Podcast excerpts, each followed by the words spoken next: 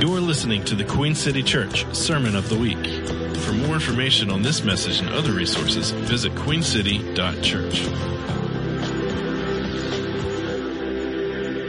Hey, let me start just by saying um, just a massive um, thank you.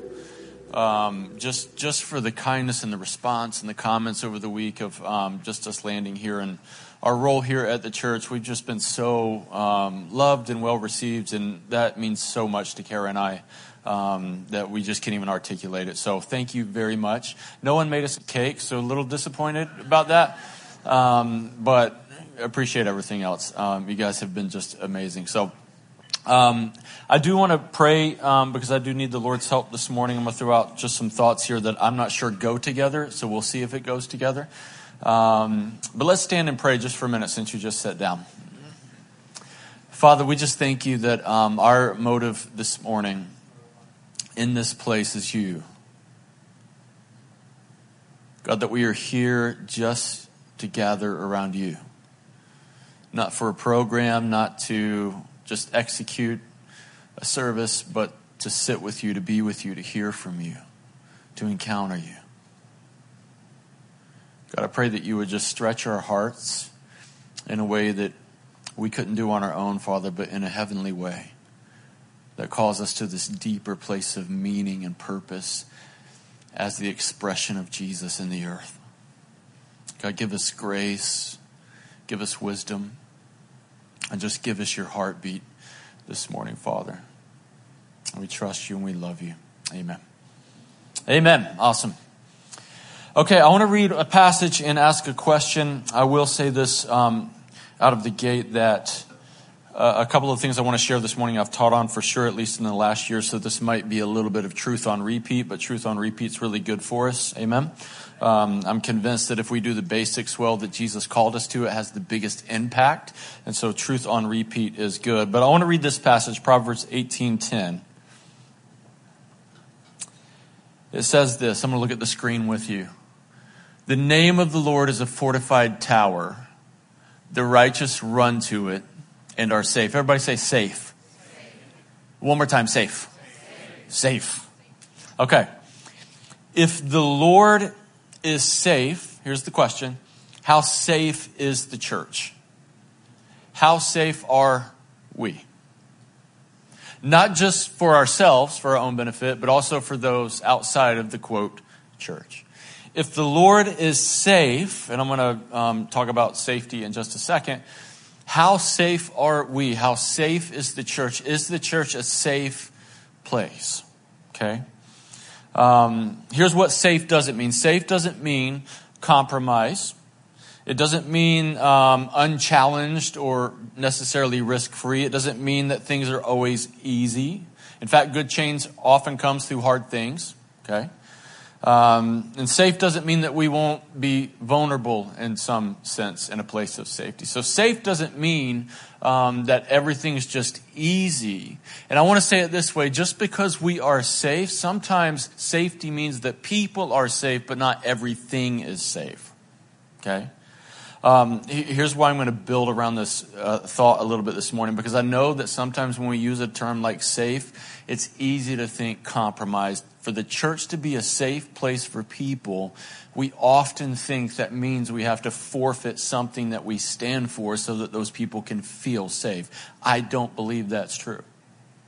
Jesus was safe. Humanity was drawn to him. They felt good around him. Not so much the religious side, but the broken side, quote unquote, felt really safe around Jesus enough that they would come to him by the thousands just to hear what this safe man from Galilee had to say. But Jesus certainly challenged everyone too.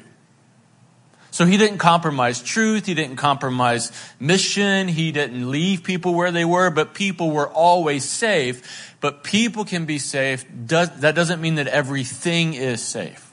Okay? When I'm in the presence of the Lord, I know that I'm safe. Now, if I have an addiction and I'm in the presence of the Lord, I know that I'm safe, but my addiction might not be safe. Right? There's grace for it. There's mercy for it, but He's ultimately trying to press it out of me. Invite me into something deeper. Amen? How many of you guys feel safe right now? you got a very unsafe look on your face. But if God is safe, if his name is associated with safety, how safe is his name in the church? And is the church reflective of that same level of safety to the world around us? Here's why I don't know why this is so on my heart this morning, um, but I've, I've just seen um, multiple times just in the last couple of months how many great leaders have kind of fallen or in the news right now. And it's kind of the age old narrative, you know, guys in the church get big and they fall and they had a sin issue. And here's what a safe church doesn't look like. Safe church doesn't celebrate when someone falls. Right? It's not exciting when we see someone fall. Safe church doesn't go, I told you so. right? That's not what safe church does. But could it be that the biggest issue actually uh, not to excuse anyone, but sometimes I wonder if it's someone's sin that was the greater issue or the fact that we live in cultures where we're not safe enough. And so we fall really hard because we're not safe enough to fall soft. Think about this. Where could a leader, and this isn't just for leaders this morning, this is for whosoever. Where could a leader go in the church and say, hey man, I'm struggling? Is the church safe enough for that? I think Dusty mentioned it this morning. Is the church safe enough for us to be human and still follow Jesus? Because I think that's what a safe church looks like. A safe church um, looks like a church where people can hurt but heal. They can be human but still follow Jesus, and that's okay. But could it be that in the culture of church, which should be the most safe place, again, if it's like Him, it should be safe, a place where people could run to and find refuge. Could it be that the very culture of the church is one of the problems we have when it comes to people falling, when it comes to people fleeing, when it comes to people not overcoming something because simply they just don't feel safe enough to bring it in? Can I just say this this morning? I want us to be a really safe church for one another and for the world around us. Amen? Why? Because that's what Jesus looked like. He was safe for them and he was safe for the world around him. Still challenging, still upholding truth, but super safe, right? Okay, one more time say safe. That's what pastors do. They tell you say stuff all throughout the sermon. Um, okay, I want to read a passage here. This is the truth on repeat I've taught on before, so just bear with me and pretend you've never heard it. John 8, 3 through 11. And this is the story of the woman caught in adultery. I'm just going to read it first. It says, The teachers of the law and Pharisees brought in a woman caught in adultery. They made her stand before the group, um, not very safe, just to point out, and, Jesus, and said to Jesus, Teacher, this woman was caught in the act of adultery. In the law, Moses commanded us to stone such women. Now, what do you say? They were using this question as a trap in order to have basis for accusing him. Um, I, I just want to point out it's interesting that really their concern wasn't with the woman getting well or being made whole. Their whole motive was to trick Jesus. So that's interesting. That's not safe church, by the way. Um, okay. Where are we at? Verse 6. They were using this question as a trap in order to have basis for accusing him, but Jesus bent down and started writing on the ground with his finger. We don't know what he was writing. When they kept on questioning him, he straightened up and said to them, Let any one of you who is without sin be the first to throw a stone at her. Again, he stooped down and wrote on the ground. Still don't know what he's writing. At this, those who heard began to go away one at a time, the older ones first, until only Jesus was left with the woman standing there. Jesus straightened up and he asked her, Woman, where are they? Has no one condemned you? No one, sir. She said, Then neither do I condemn you. Jesus declared, Go and leave your life of sin. So here's a really safe place for a woman. It started out unsafe, but it became safe because of the way that Jesus responded. And even in that safety, he still dismisses, uh, dismisses her and gives her this challenge of go and leave the thing that you're holding on to. Okay? So he's safe, but there's challenge. Okay? So you can be safe, but your thing's not always safe. Okay? Everybody good with that? Now, here's the thing that um, drives me a little bit crazy. These guys did not care about her. Um, they were probably excited to catch her. This is probably their dopamine fix for the week because it was probably normally a witch hunt in that culture under the law. I mean, every time they found someone, I'm sure they got a little bit excited, but that wasn't even their motive. Restoration wasn't the challenge. They probably, on some level, didn't even really care about her quote sin issue. They just wanted to trip up Jesus. And here's what they wanted him to do. They wanted him to swing really hard left or really hard right.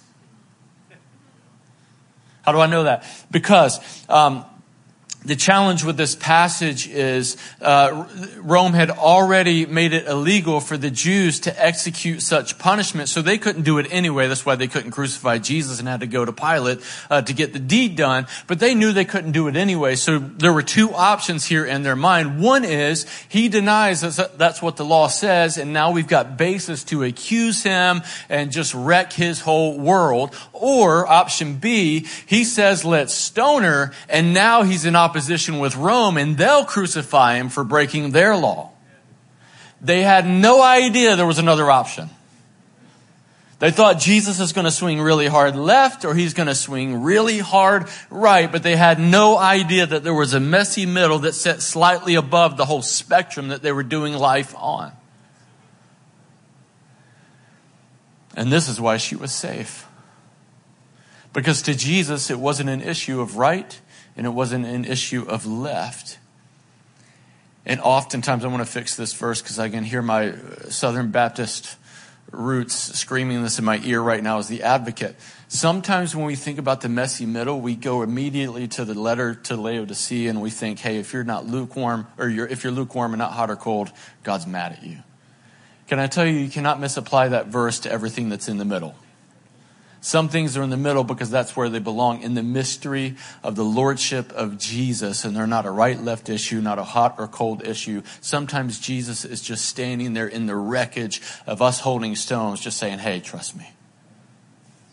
This is one of those moments. They thought he's going to swing hard left or he's going to swing hard right. Either way, we got him, but they didn't have him because they didn't consider another option. They wanted to see how Jesus was going to react to the thing. Right? Can I tell you, um, very cautiously and safely this morning, we live in a culture, it's not new, but it's certainly accelerated. We live in a culture where the world, probably with some bad motives, but also with this groan of creation, is bringing a lot of things to the people of God, not because they really maybe care about the thing as much as they just want to see how we respond to it. And what we see the church do more often than they should is swing really hard left or swing really hard right rather than swing kingdom. Kingdom is safe. If you swing left or swing right, and I'm not talking just about politics this morning, so please don't go there. Even, uh, anyway, it's bad language to exclude politics, but stay with me. If you swing really hard left or really hard right, that means you just made one side unsafe. Now, let me say this because I love I love these talks. Um, man, because I, I love it. We start talking, you just use the terminology left or right, and we're like, ooh, and I know what you're doing. You're trying to figure out, am I a Republican or a Democrat? I know. It's my first day. It's my first day as pastor here, but it's not first day in general.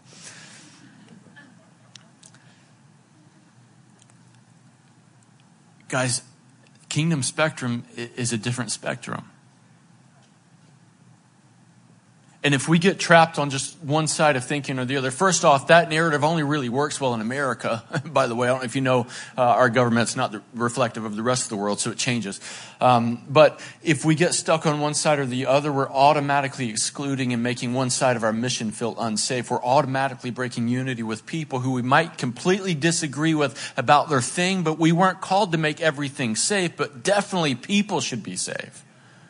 If I'm going to love someone the way that he loved me, that means I might not like their thing, but I still have to love them. And this is what Jesus modeled and mastered so well. He's doing it in this passage because to Jesus, this was not just a little political stunt or strategy to expose which side someone's on. This was a daughter in the wreckage of a cultural war, a political war, a religious war, who just simply needs to know the Father. And every single side, no matter which one it is, all needs the same thing. And that is what Jesus really looks like.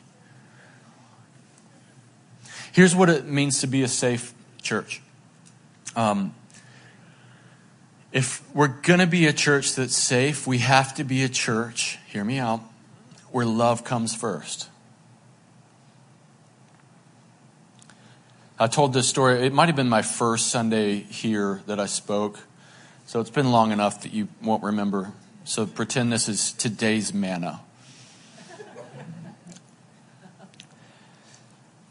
But when uh, I think it was the first time our oldest daughter got sick, um, she was just barely walking.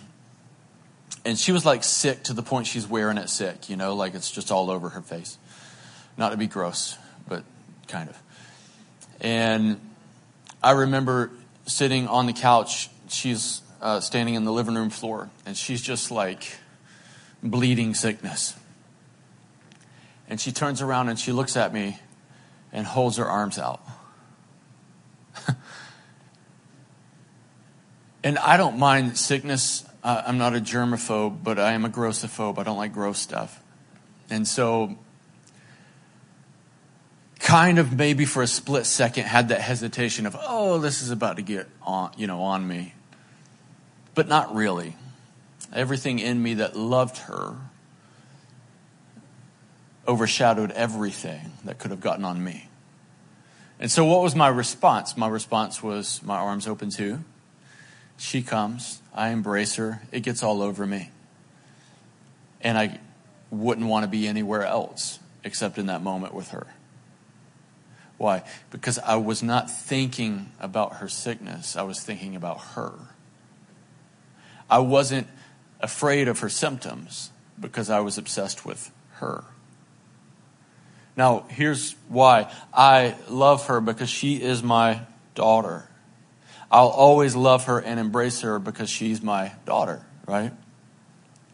Um, when, when, let me take it a little further. When my daughter's sick, the last thing I'm going to do is scold her and yell at her for being sick. Why? Because that's not the cure for sickness. What's a good dad going to do? He's going to embrace his daughter who has symptoms. You understand what Jesus was doing in this story was not reacting to the symptoms of humanity, he was reacting to the daughter. He didn't just see a woman caught in adultery, he saw a daughter who had a thing. Therefore, his response was love driven. It wasn't performance driven. It wasn't condition driven. It was love driven. In fact, we know this verse very well that for God so loved that he sent a son. So love came before the sending. That means there was a value statement, which means love really does come first. Now, the world that God so loved was not the world that had been reconciled to quote Jesus. It wasn't a Christian world. It was a world that was broken, had plenty of beauty, but nevertheless, it was this tension of a humanity that was completely lost murderers, liars, thieves, adulterers, all of the above, God looked down in the middle of that condition and said, I love them so much that I'm going to get up and I'm going to go. Which means he was never going to come and respond any other way. So when they bring this woman to Jesus, he's not seeing just the symptoms of a sick girl. He's seeing a daughter who needs to be embraced. And they never saw that option coming. Never. Hmm. Here's the challenge I think we face, and one of the ways we make church unsafe. And not to dig into it too much this morning, but if you go and study this passage out, it's, it's really just kind of a mess because although they're acting on the law of Moses, they've left some very convenient parts out, like where's the dude at, where are the witnesses at. Like they didn't bring the whole shebang together to even have a trial. But again, they weren't trying to fix anything, they were trying to trip up Jesus. But here's the challenge. And this is one of the things we have to face in the church, and I think we have to get good at talking more about. They had the right truth contextually. Let me, let me reduce it down to this. Not so much the stoning part, because that one's a little bit shady, uh, depending on some variables, but let me reduce it down to at least one part. Adultery wasn't good. Okay, right truth. Minimize it to that. The law of Moses says, man, this is just not a good thing, Jesus. What do you say? They have the right truth. Everybody say right truth. The right truth, but they have the wrong way. Truth was rarely ever the issue for God's people. The way was always messed up, though. That's why Jesus comes and he's the truth, but he's also the way. He's the way and the truth and the life. But I promise you, we never produce real life when our truth doesn't match the right way. You can have the truth of uh, the father, but the way of an abusive father, and it will never work in your life. You can have the right truth, but the wrong way. And Jesus shows up and he's the right way. That's why they didn't consider this option. That for the first time, the right truth was mixed with grace. The law came through Moses, the Bible says, but what came through Jesus? Grace and truth. And grace came first. Why? Because it doesn't matter what your truth is. If your way is broken, you don't even have a conversation and it falls to the ground. So the second we divide and get trapped on just one side of an argument or another, without a healthy way to approach truth, leaves us completely ineffective. Can I just say this? Like, we live in a world that if we fall into the trap of just sitting on one side and screaming our opinions, we will be the most useless church in history. Because it doesn't do anything except entertain those who already agree with us right? But if we learn to love our neighbor as ourselves, then maybe in that journey of giving ourselves away and learning someone else's story, uh, maybe in that journey we can unfold truth because I do believe truth is a path to wholeness. I do believe, like the word says, that truth sets us free. But unfortunately, our way uh, to articulate and to display truth is so off of his character sometimes that at best it's a good bumper sticker but the world's not changing from it. Why? Because the truth's not the issue. It's usually the way that's broken. And Jesus comes and he is this way, and people felt safe without compromising truth. Here's what Jesus didn't do that they had done. If we're going to be a safe church, like God is a safe place, then what we can't do is weaponize truth and throw it at people. Truth is for building, you can build with it, or you can weaponize it and tear people down. Very symbolic. They're standing there, they've got each a stone in their hand, ready just to lay waste at Jesus' word. And here's the issue it probably represents the stone and the truth that they themselves were struggling with. They've weaponized the very thing that should set someone free. The second it becomes a weapon is the second that it becomes destructive and people aren't safe. Right truth, wrong way, right? How many people feel safe in the church of Jesus? Safe to come in, both within the church and outsiders coming in the church. How many people feel safe to come in here and be the most raw expression of humanity that they are? I mean, think about it, guys. One of the biggest reasons people are outside the church is because of judgment, criticism. And it's not just in like the uber, dare I say, King James only suit wearing churches. Like those are kind of the obvious ones. But it's something that we, I think we just all struggle with, right? But we got to be a safe church because He's a safe God. Again, safe doesn't mean there's not change. It just means that there's a safe passage to change, right? But we've got to have not just the right truth, we have to have the right way that looks like Jesus. And here's how you know are you throwing rocks? Have you weaponized truth? Are you building people up, or are we tearing others down because they're on the other side of something? Is this okay this morning? Thanks, John. Mm. Before we move on, let me say this. Jesus,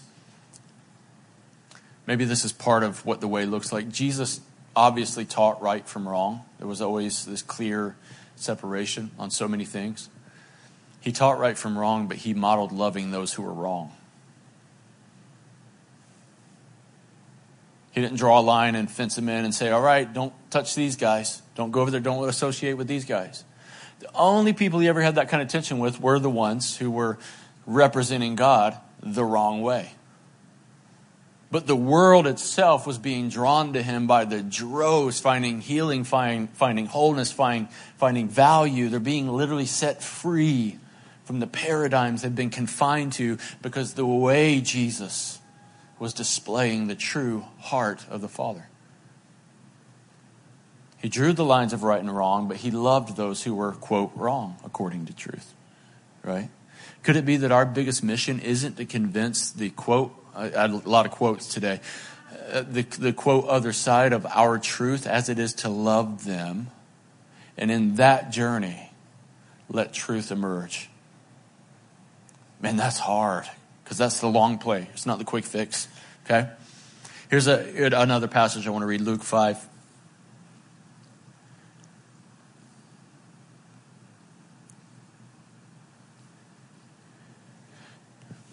We're going to be a safe church, we have to be a church where the unclean are embraced and not shunned.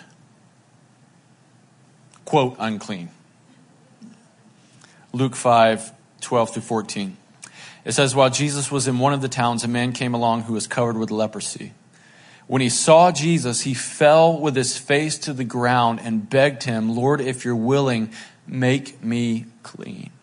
Now, here's what's interesting. This guy, who culturally society would have shunned as unclean, it was dangerous to be in a certain proximity. You can only get so many feet within a person like this. They had to be separated, right? This guy sees Jesus and he felt safe enough. Somehow he associated Jesus with hope.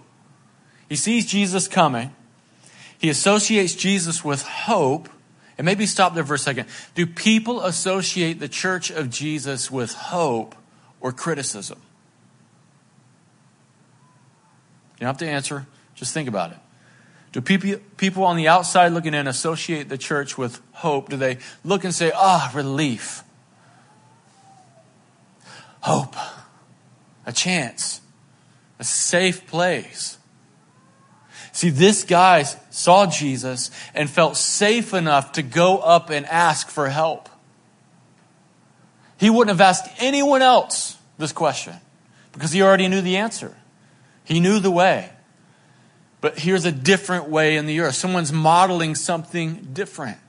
And he felt safe enough with this different guy to come and say, Hey, could you please help me. Now, partially because I'm sure the testimonies and the word had spread about his ministry and the lame walking and all that good stuff, but still, even though he had this idea that here's a man kind of from God, like he kind of would have been the guy who kept the unclean away by following the law, he felt safe with Jesus.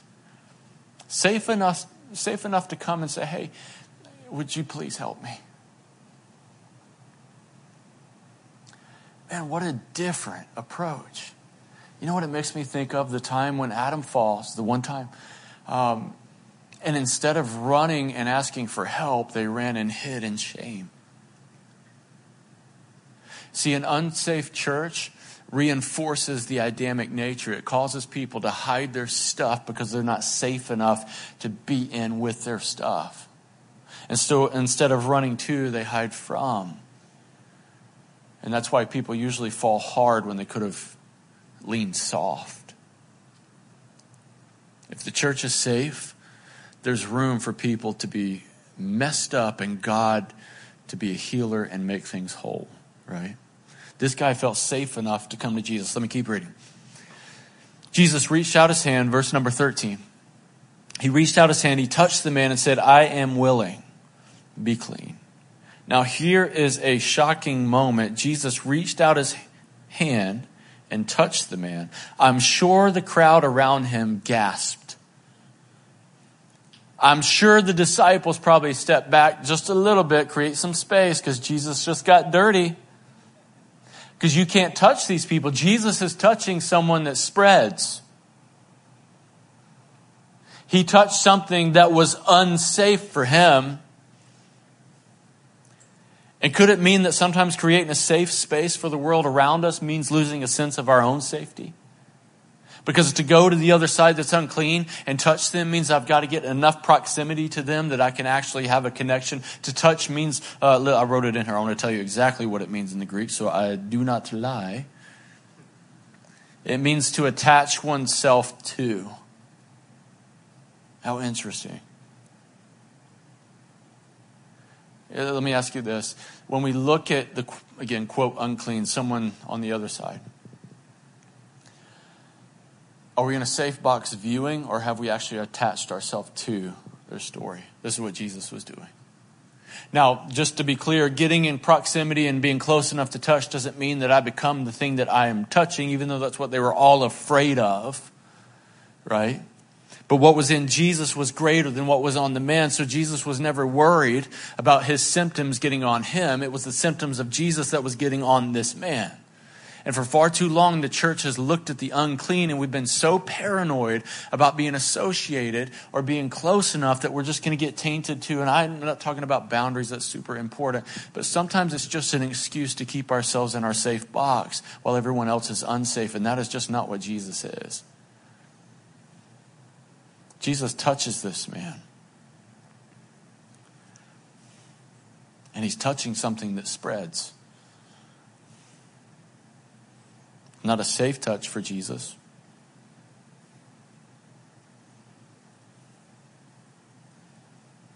I'm careful just how I word this, but sometimes we've got to be willing to be criticized to really know what it means to touch those who need a safe place. Remember, you hear this in the gospel. Jesus was criticized for being the guest of a sinner. Imagine that. You got close enough. Now they're getting set free. The Pharisees don't care about that. Remember, religion doesn't really care, bad religion doesn't really care about that. They're just excited that you're doing it wrong. Right? They're just swinging hard to one side. Well, you got to do it this way. Their whole goal is to just say, We're doing it wrong. You're too close. Jesus was so close that it was dangerous. It wasn't just dangerous for Jesus, because if this man hadn't got healed, now Jesus would have been contaminated, which means the disciples would have been in trouble. Everyone would have had to quarantine. This was not the most safe move for Jesus. Let me finish reading it. He said, I'm willing, be clean. And immediately the leprosy left him. Jesus ordered him, Don't tell anyone, but go show yourself to the priests and offer sacrifices that Moses commanded for your cleansing as a testimony to them. Here's what I think we have to do, especially in our time right now, is we have to model something more than we talk about something. Right? We have to show a way more than we just talk about a way. Who Jesus was. Uh, let me say it like this we, ha- we have to be proactive so that we're not just reactive. See, we, we can't be the church, because this is an unsafe church. We can't be the church who's just living in reaction to what the unclean are spreading and calling that standing for truth. If we're just living in reaction to what the unclean are, quote, spreading, that means we're probably not, probably not living the model that we're called to live. Jesus was responsive, but he wasn't reactionary. He was never surprised. He was never worried. He was never insecure at the presence of a leper or a dead guy or a woman caught in adultery. It didn't shake him. It didn't change who he was according to the Father. It didn't change who the Father was. According to heaven. It didn't, it didn't change anything about Jesus' paradigm. But what it was, was a moment that the love of God and the model of the kingdom and the culture of heaven could be released and seen to a world that was desperately picking sides but never changing. Because life and hope's not just on one side of opinion or the other, it's only in Him. And the last thing we can do is weaponize Him and make church an unsafe place. Amen? Hold on. We got more. Hmm. Last one, I'm going to tell you a story, and I hope I get this right to do them justice, but.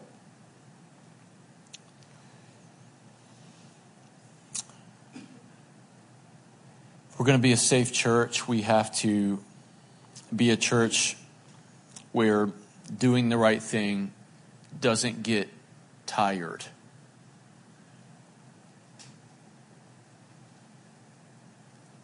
Let me say it like this when we know we're doing what we should be and it doesn't seem to be working, keep doing it anyway. There was uh, a friend of mine, and he's an itinerant minister, and for years had this guy travel with him. And I'm probably going to butcher this story, but I can guarantee it's 95% accurate. The other 5% are in a safe church. So I'm. But this guy traveled with him for years, and this guy's testimony was crazy because the guy came from a mob family. Um, real well known mob family. Um, and that was his whole life. That was his paradigm. That's what he knew. And somehow or another, this guy married a woman who was just of the faith, spirit filled, tongue talking, fire walking, like just believer. I don't know how they met. I don't know what site it was on. Um, but, you know, one of those mafia Christian dating sites where they, it just somehow they met. And um, I'm glad the kids aren't in here because this is a little graphic, so forgive me, but we need to, I need to paint the picture. Um, but it was routine for this guy to have his friends over and commonly do several hundred dollars a day in cocaine and uh, just live what that whole life is, running prostitution rings and all of the above. And while all these guys were in the house doing their thing, this woman would faithfully be in the kitchen making refreshments for the fellas, but also just praying in faith day after day, night after night, for these guys on the other side of the wall. And often they would get wind of it and kind of pick on her and tease her a little bit. Oh, here she goes, you know, like, um, you know, kind of making light. But she kept going. And this is how graphic it was, and this is why I'm glad no kids are in here. I want you to see how dark the other side can be sometimes, but how faithful the Lord is. One, one time, this guy says that he had beaten his wife so bad that he thought he killed her. And here's how hard he was. Instead of figuring out, is she okay, or being like, oh, what have I done? He said his first reaction was to make it, I'm not making this up, to make a sandwich and then figure out what he's going to do with the body. This is the world this guy's coming from. Now, this is his world. Her world's on the other side um, prophesying, speaking faith, praying, pleading to God, like the whole nine yards. So you've got light and dark. You've got two worlds colliding in the same house. Now, I want to be clear this morning. If you're in one of those settings, run, get out. She probably should have. We have a testimony today, but certainly don't use that as a model to stand in an abusive situation. Just got to say that. But she stayed. She prayed. And over time, the joking turned into curiosity. And it then became an invitation hey, why don't you come in here and tell us about Jesus? You know, kind of in a teasing way. And she'd come in and share the gospel on some level. Long story short, one by one, every single one of these dudes gets saved, filled with the Holy Spirit. This dude ends up traveling with this dude for two decades, doing ministry all over the world. And the catalyst was a woman on the other side who was doing the right thing and just simply didn't quit. I'm sure week after week, when nothing changed, she probably wanted to quit. And again, in a healthy context, she probably should have. She probably should have ran and fled and never looked back. That would be my advice to her. But she didn't, and she prayed, and she prayed some more, and she prayed some more. If we're going to be a safe church, we have to stand on what is good, and we have to keep doing it even when it doesn't seem to be changing, and even when it's that dark. Remember, we don't wrestle against people, we wrestle, wrestle against principalities and powers. And here's what's true truth will set people free, but it is a weapon to principalities and powers. But it's not supposed to be a weapon to people. This passage in Galatians, it says this it says, Galatians 6 1 and 2, brothers and sisters, is someone, oh, no, no, no, not that one, sorry. Galatians 6 9 and 10. It says, Let us not become weary in doing good. For at the proper time we will reap a harvest if we do not give up. Therefore, as we have opportunity, let us do good to all people the clean, the unclean, especially those who belong to the family of believers. So we're saying, hey, put a little extra on it for the church, but this is for everybody. But don't stop. What if, uh, you know what I'm asking the Lord right now in this season? God, with a world that's so volatile and weird and just ever changing, where do we even focus? Where do we put our energy? How do we even approach this? What's the right conversation, God? What's the thing that's going to get through in a world that's not listening? And all I can think of is just keep doing the right thing that you know to do not swinging hard to one side or the other, not swinging hard on your opinions, even if your opinion is, quote, right. It's not about you being right, it's about the way that you engage the world around you. Because if that's off, it doesn't matter if you're right or not. Because there's no conversation, there's no ear that's listening. And somehow Jesus comes. And without compromise, without changing the truth, without watering anything down. He is a force of nature. He saw more miracles than anyone. He literally drew all streams to the same table in a way that no one else has ever done. And Jesus comes and somehow was this really fierce but super safe option that no one had ever encountered. And when I think of that passage where it says, that the name of the Lord is a fortified tower, I immediately think of Jesus. The name that's above all names that the righteous can run to and have a place of safety. I think in the church, we need to be a safe place where people can be real, they can be authentic, they can be challenged, but we can be a mess and still pursue the Lord. And watch God take our mess and make something beautiful. But I also think that we have to be a church who's safe for the world around us to come and ask for help. And that's the hurdle right now, right? I can come and say, hey, wait, I just associate you guys with hope. I don't know why, I just feel safe around you. Could, could you help? Could you help me right now? And that's what I'm praying into right now.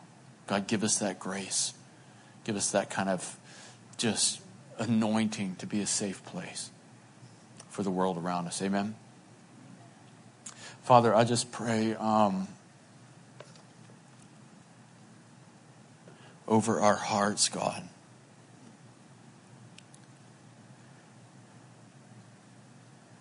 And God, I just, I just pray over a church who, very much like that scene, are standing with the crowds around them who are just trying to trick us into swinging hard one direction or the other. And God, as tempting as that can be sometimes, and as easy as I wish it were sometimes. God, I can't shake this conviction of just standing in this messy middle, slightly above the argument that is called kingdom.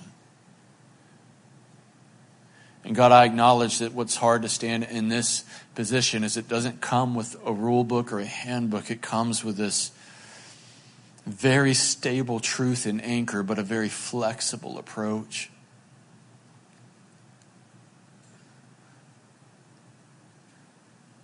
But Jesus, when I look at you, that's what I see. I see a God who is firm,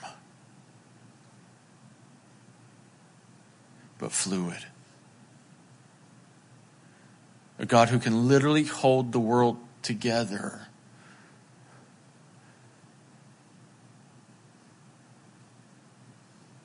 While standing with a woman caught in adultery.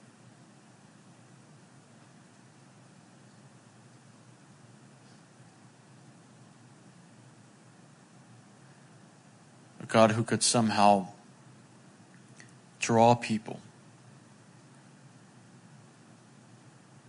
who felt safe but left changed. And if God, if that's what your name represents, then God, let us be a church that represents the same thing. God, let us be a church in the city of Charlotte. Let us be a church in our homes. Let us be a church for one another who represent a safety that gives mercy and grace and passage to become the sons and the daughters that we are. God, let this generation and the world around us see a different way than maybe any of us have seen, except in you. And I know it's risky, God. I know it's risky to stand in the middle of mystery and unknown. But you're the God who touches lepers. And there's not much more risky than that. God, last, I just want to pray, God, over anyone here this morning or listening online that maybe are in that tension of hiding in shame, not feeling safe. And God, I just pray for your grace